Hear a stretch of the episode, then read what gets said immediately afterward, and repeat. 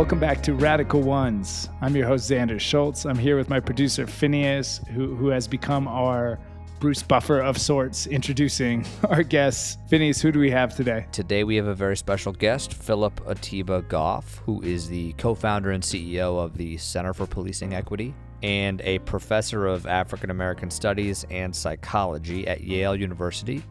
He is well known nationally as a leader in the science of racial bias. He's just a brilliant guy and thinks about these issues in a really unique and singular way. Yeah, I mean, this was a no brainer episode to do. There's a lot of people in our country asking right now what the hell is going on with policing you know i think 20% of us marched in some sort of you know awareness campaign if you want to call it that. The blm march is largely driven by these horrid videos we watched and, and heard about around police brutality.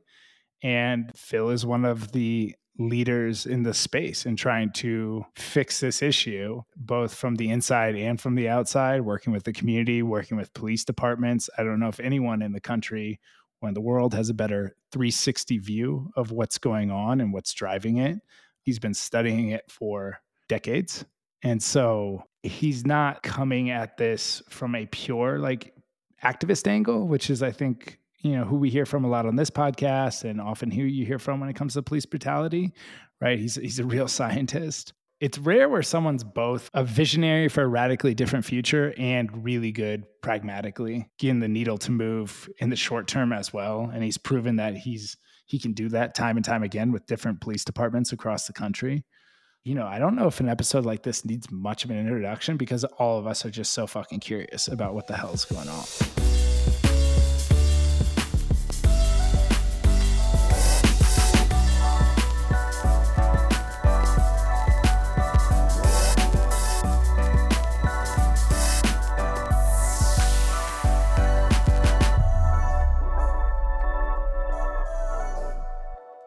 So, the first question I ask on every podcast is How would you describe the problem you're solving?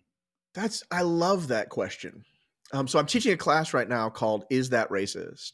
And I encourage all the students to to think about racism lots of different ways but one of them is racism is solving a problem and the def- their definition of racism is also separately solving a problem Mm. And when you understand what problem you're solving in how you're defining racism, you'll, you'll learn things about yourself and also about how you want to go about literally combating and solving the problem of racism. So when you think about when I think about the problem I'm trying to solve, when I started, the problem was it took me a long time, but I now have a way to articulate it, which is that most people define racism in terms of contaminated hearts and minds. They think about it as something mm-hmm. inside of a person, but there's not an easy way with that definition to solve the problem of rising inequality in the context of declining prejudice. Yet that's the situation we find ourselves in. So, what language would we use to make sense of that? And my job was to supply to to derive and then supply the language that could make sense of that. Now, I think that some of that work has been done, for sure, not entirely by me by any stretch. Right. Some of that work has been done. I mean, the whole world got a education on the difference between, you know, that, that first definition of racism that you gave and systemic racism. If, mm-hmm. if they hadn't had it already, they certainly, most people got some of it this last summer. Yeah, there's going to be a lot more uh, in the next couple of years because uh, congressional testimony apparently we we got to we got to deal with that every single time any Democrat speaks. Um, mm. So it's not it's not done by any stretch, but you're quite right. That intro class is now open available. It's on Khan Academy or something.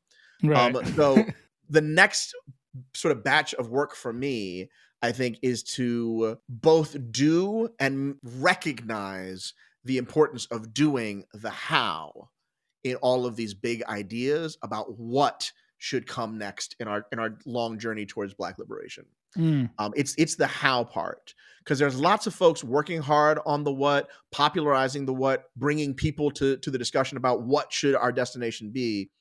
I find that the lane is a lot emptier in terms of the doing of the how. And that there's a different genius between where should we be going and how do we get there and i want people to recognize that that genius is important and it's okay if that's where your genius lies so just stay there do that right because not everybody who figures out where should, where we're going can navigate us to get to that destination Right. And so as you answered that how, you zeroed in on I don't know if policing's too specific or there's like you know a broader range, but you zeroed in on policing as one of the pillars, one of the important pillars to attack. Yeah, and so I'm gonna try not to be too professorial on this. I swear I'm gonna keep my answers not 17 hours long. But um, 1930, Charles Hamilton Houston hires this guy Nathan Margold to come up with a plan for how they're going to attack segregation. And he says you got to do it through the through the schools, and you'll go up to the Supreme Court, Mm. right? Because the idea that if you get the schools, segregation will fall, and if segregation falls, everything gets better. Now that plan, I think, ultimately was a bust. It didn't do all the things that it was trying to do, even while, while we're very happy that Brown versus Board of Education was decided the way that it was decided.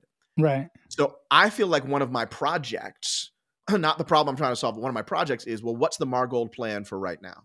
Mm. And uh, I don't think it's in education.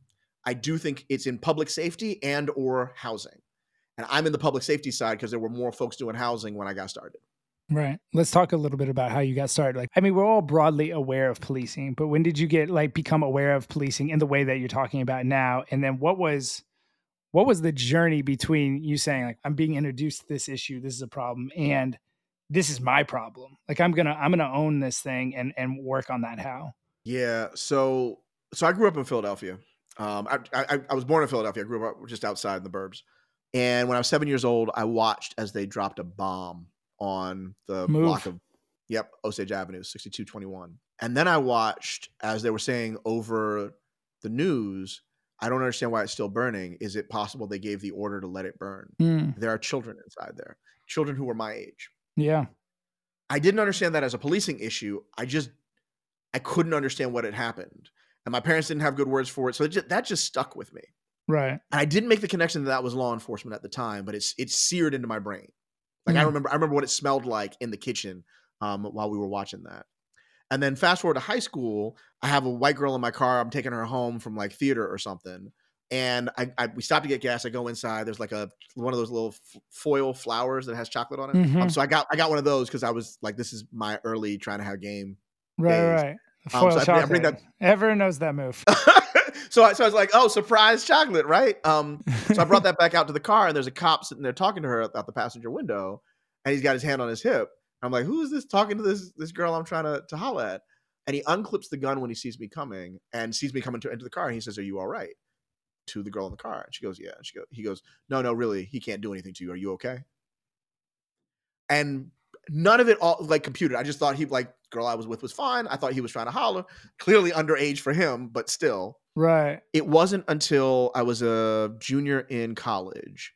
I was home uh, interviewing for some fellowship, caught a flat. My dad had taken the spare out, so I had to call him to come pick me up with a with a, a spare tire. And it was real late at night. I walked down to the the post office that's in downtown Philly, and I fell asleep by accident because it'd been a long ass day.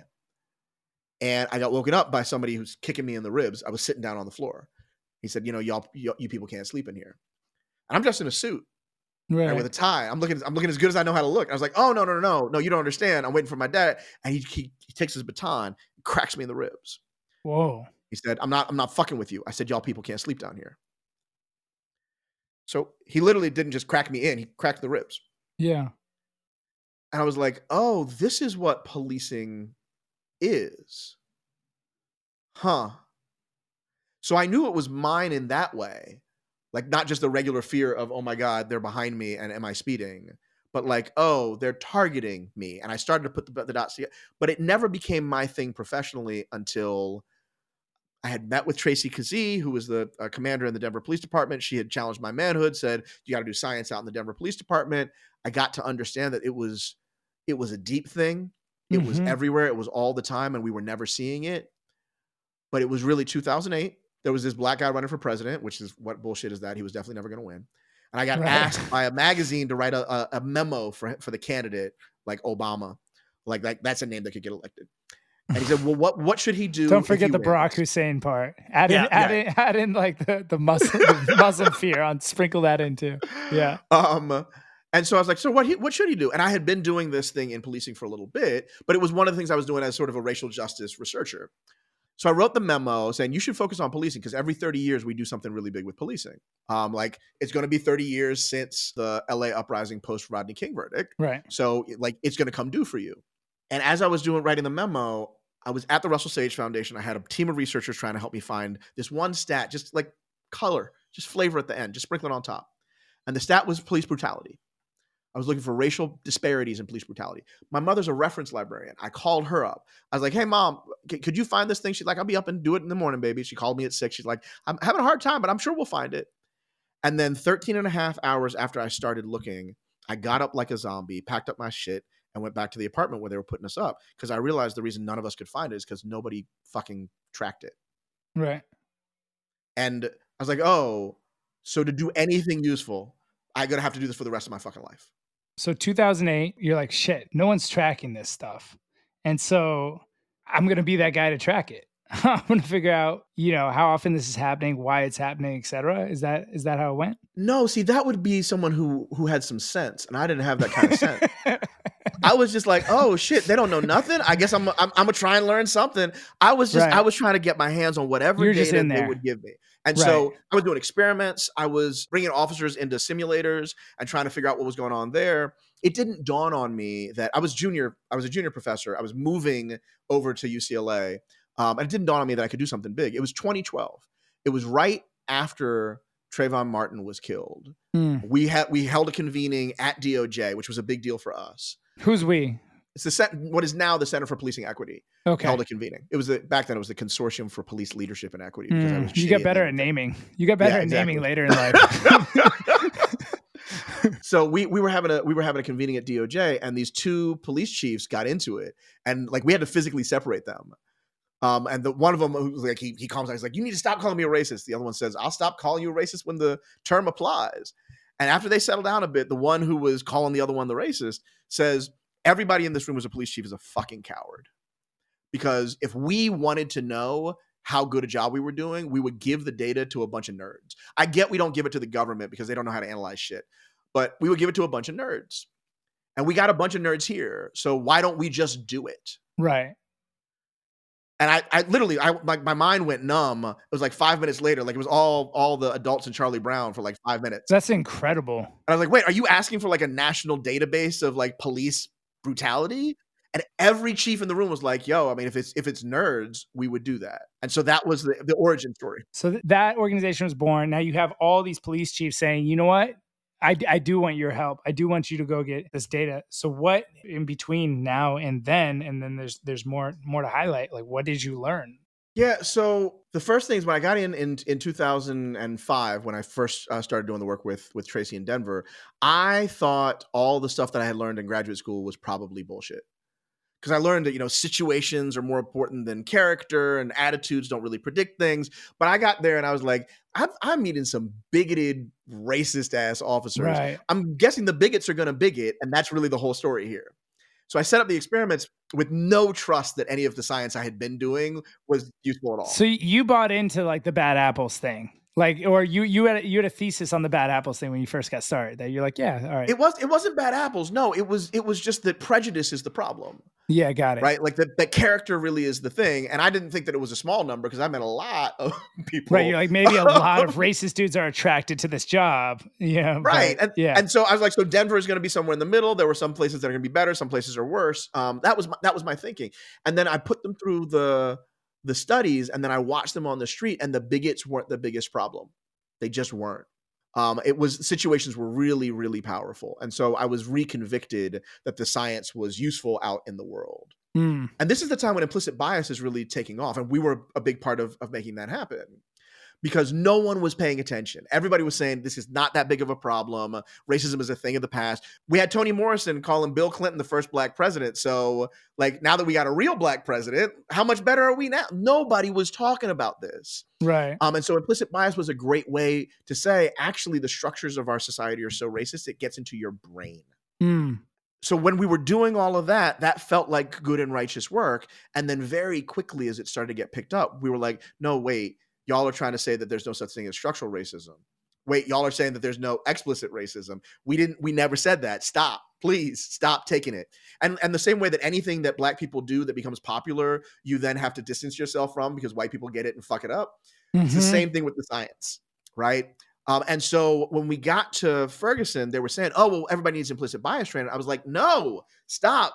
It was never supposed to be a training. Right. It was a message that said the structures are so jacked that we gets into our brains. Stop trying to say that that's the that's the, the silver bullet. Like racism is only one thing. Just to take a step back for a second. So what's structural problem versus like implicit bias? How would you like where where do folks get that wrong? It sounds like you know a lot of folks get that wrong. Yeah. So the the problem if your structure of the definition of the problem. So you think racism is inside people. Right. And I say implicit bias. You're like, oh, okay, that's in your brain, but you don't know it. Cool I don't have to change anything about the structure of my definition. Got it. And your your your position was the structure influences implicit bias that could be in any of our brains because of how it's structured. If you hang out in the system for long enough, you'll start thinking a certain way. Exactly. If you get enough exposures to black folks are criminal, black folks are criminal, you learn that association, it becomes automatic. Right. That's about how the world is. That's not something defective in your brain. Right. So why would you try and interrupt that inside of your damn brain? Like that doesn't make no right. kind of damn sense.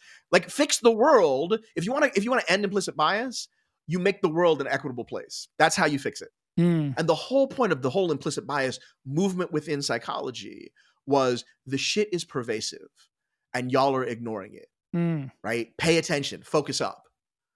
And the problem is that became focus up inside the head and only there. Mm-hmm. And I'm like, all right, so so I guess that that's not. But I do this all the time again in class and when I'm giving talk. When John Lewis and when Rosa Parks were doing voting rights and public conveyance um, uh, integration, respectively, they dressed up in suits and ties. They behaved respectably because the goal was it's your savagery that makes you behave this way, not ours. Right. Right. That became pull up your pants and the world will treat you better. Right. You don't want to blame John Lewis and Rosa Parks for that. You don't want to be like, oh, they were half steppers, they were fake ass revolutionaries. Like, that's some bullshit. You would never say that. But they used a tactic to deal with one manifestation of racism. Right. And implicit bias research is a tactic to deal with one manifestation of racism. But that's not how you all deal with it. So let, let, let's get back to the Center for Policing Equity. You've been on a really interesting journey the last few years, especially. Can you talk about that and what the work looks like today? Yeah. So a couple of years ago, we realized so what we used to be doing is communities and law enforcement would call us up. We say, yes, we're down, let's help. And every new place was bespoke, right? Um, like Fonzworth Bentley's uh, wardrobe. We just tailor made it for every individual. Right. And that was exhausting. We couldn't scale that. Like, so there was just huge demand and we just couldn't be responsive. So we started to realize, you know what is the basics of every place? Just measure the portion of the uh, the problem that police are responsible for. Because there's no community in the, the world where police are their only problem. Where they're like, oh, everybody's got great jobs and great access to healthcare. It's just these damn police. Like, it's never been like that. These are communities of concentrated disadvantage and, and lots of it. Um, so we we basically tried to create a performance management system, but not for crime, for justice. We started measuring justice and giving that back to communities. So what that meant was, sure, you could say that the cops are all racist, fine, but that doesn't tell you where you should start intervening mm-hmm. if you're going to have law enforcement at all. So we created a set of metrics that would allow you to say the police are most responsible for disparities on the east side of District 3. Mm. And so then community and law enforcement would be like, well, what the fuck are we doing on the east side of District 3? Oh, that's where we have that gang task force. I guess that could be, maybe we should not do gang enforcement over. Or it's it's the most with the homeless population.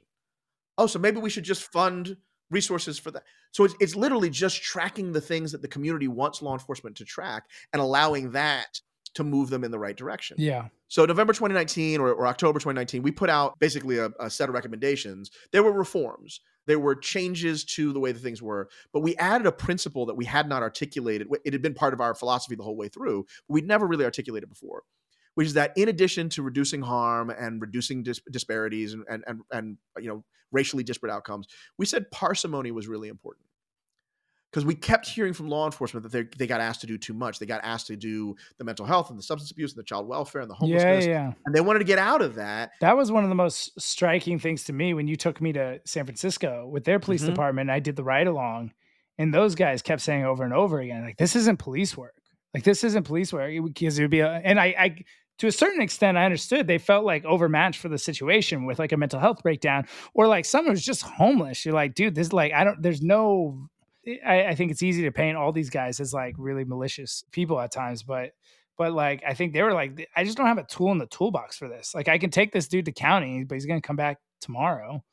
Um, like it's he's not he's not breaking any rule. He just needs help. So they can talk to you, they can lock you up, they can cause you physical harm, and then lock you up. Right. But they don't have any of the other tools. And and who on earth thought that the the solve for homelessness was a badge and a gun? Who thought punishing you for whatever happened in your life so that you didn't have a home or a roof over your head was a good idea? But what that also means is that we need to shift the resources to the things that prevent contact with law enforcement in the first place. right. I'd love to know both like where are we today? Like it feels like we're at this like crisis point, but like well, like what is actually like the data behind that? What what what is happening, and then how do we get here? Yeah, so I mean, you we start with the invasion and colonization of the United States um, in terms of how I manage it because I, I, do some international work, but I'm focused in the United States. Um, I think the first point after that that's incredibly important um, after we get to the 16, 1619 um, is 1850, which is the Fugitive Slave Act, which creates a federal law um, uh, that allows for the tracking and capture of people who were accused of having been in bondage um, and chattel slavery in slave states. The idea that there would need to be a federal process for managing human human property Mm-hmm. that set up a process because shortly thereafter was when we started collecting data on crime. So those things are not disconnected. Right. We have Reconstruction, so 1865. We think about Reconstruction starting in 1867. Um, so then we get through re- Reconstruction. Black folks are getting money. They're getting elected. That's scary. So in, in, in 1877, that ends. You have Jim and Jane Crow. And now I need someone to enforce the social and cultural division. And that is another inflection point where cities and towns that didn't need law enforcement before, they're like, there are these black people and they're looking me in the eye. We need to hire someone to make sure that that doesn't happen. And so that's happening at the same time that there's a push for quote unquote professional, a first push for professionalization because there's massive amounts of corruption, Mm. right? Like police are in on um, the prohibition stuff and, and the alcohol stuff, like like they're in on it. So this period of Jim and Jane Crow and pro, like all together, is happening, right? So you have expansion because it's a it's a cash center for local government, and you also have expansion because there are these social cultural laws that need to be put into place. All right. Then you move into the period of open rebellion, which I'll call the second Reconstruction, which we understand as the civil rights movement. hmm And police are on camera doing the worst of what the society sees because it was law enforcement's job to enforce racist laws. That's in fact why we expanded police departments during Jim and Jane Crow. And so the visuals of police there starts getting an anti-law enforcement. It becomes one of the big stereotypes of law enforcement as authoritarian and racist. Right? That's massively huge. The next place that I would put it is 1992 and the the the aftermath of the uprisings in the wake of the Rodney King or the trial around the beating of Rodney King. Right. And so what happens after that is the 94 Crime Act, which doesn't just set up a whole bunch of things we hate. It also sets up, you know, um, an Office of Violence Prevention. So, so uh, violence against women gets put forward. And the cops office, the idea of community uh, policing, which I know lots of folks would say is a terrible idea, but there was this idea that law enforcement is out of control. So consent decrees and investigations through civil rights that gets uh, put in through the 94 crime act so it's a different orientation that law enforcement it does good but also we have to rein it in that's the that's the understanding at the time again i'm not endorsing any of this stuff you asked me to to tell a narrative Yeah. Yeah. No, this is great. so that that response to the la um, uprising is the critical moment and i also it's i think it's important to get literally the uprising begins the last night that the Cosby Show airs. The last episode of the Cosby Show is the same night, and Cosby gets does a direct to camera and says, "I know folks are upset.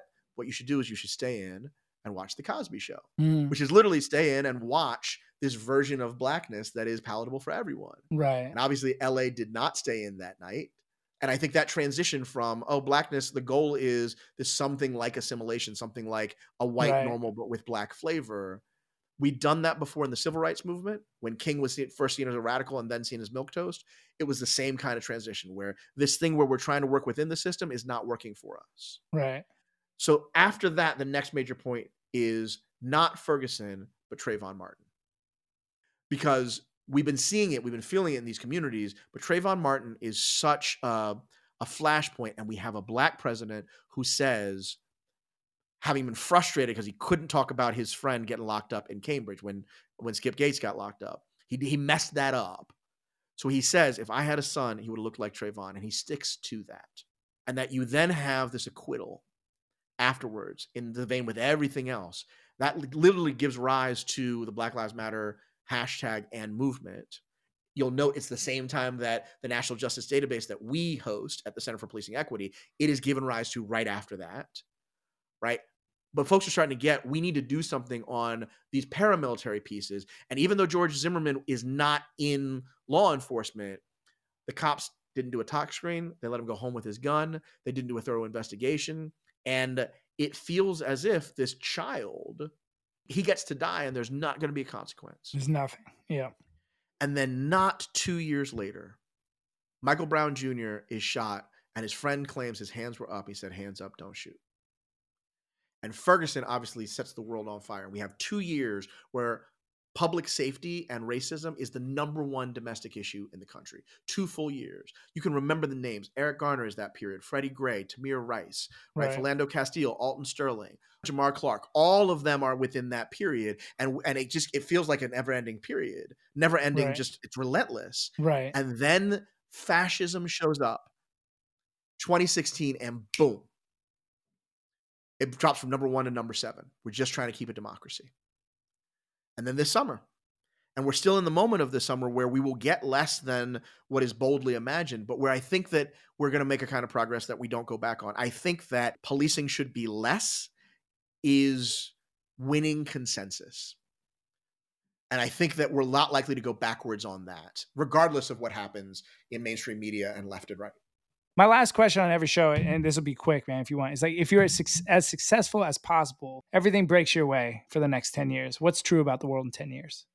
That this consensus that has been building among particularly black activists and communities that less police is part of the goal, that that is a national consensus, that Mm, there are funding and uh, political structures to support folks who are in the midst of doing that work, and that we have numerous examples of how powerfully good it can be for communities when badges and guns are not the first and only response to the worst things we do to the most vulnerable communities. That's that is it.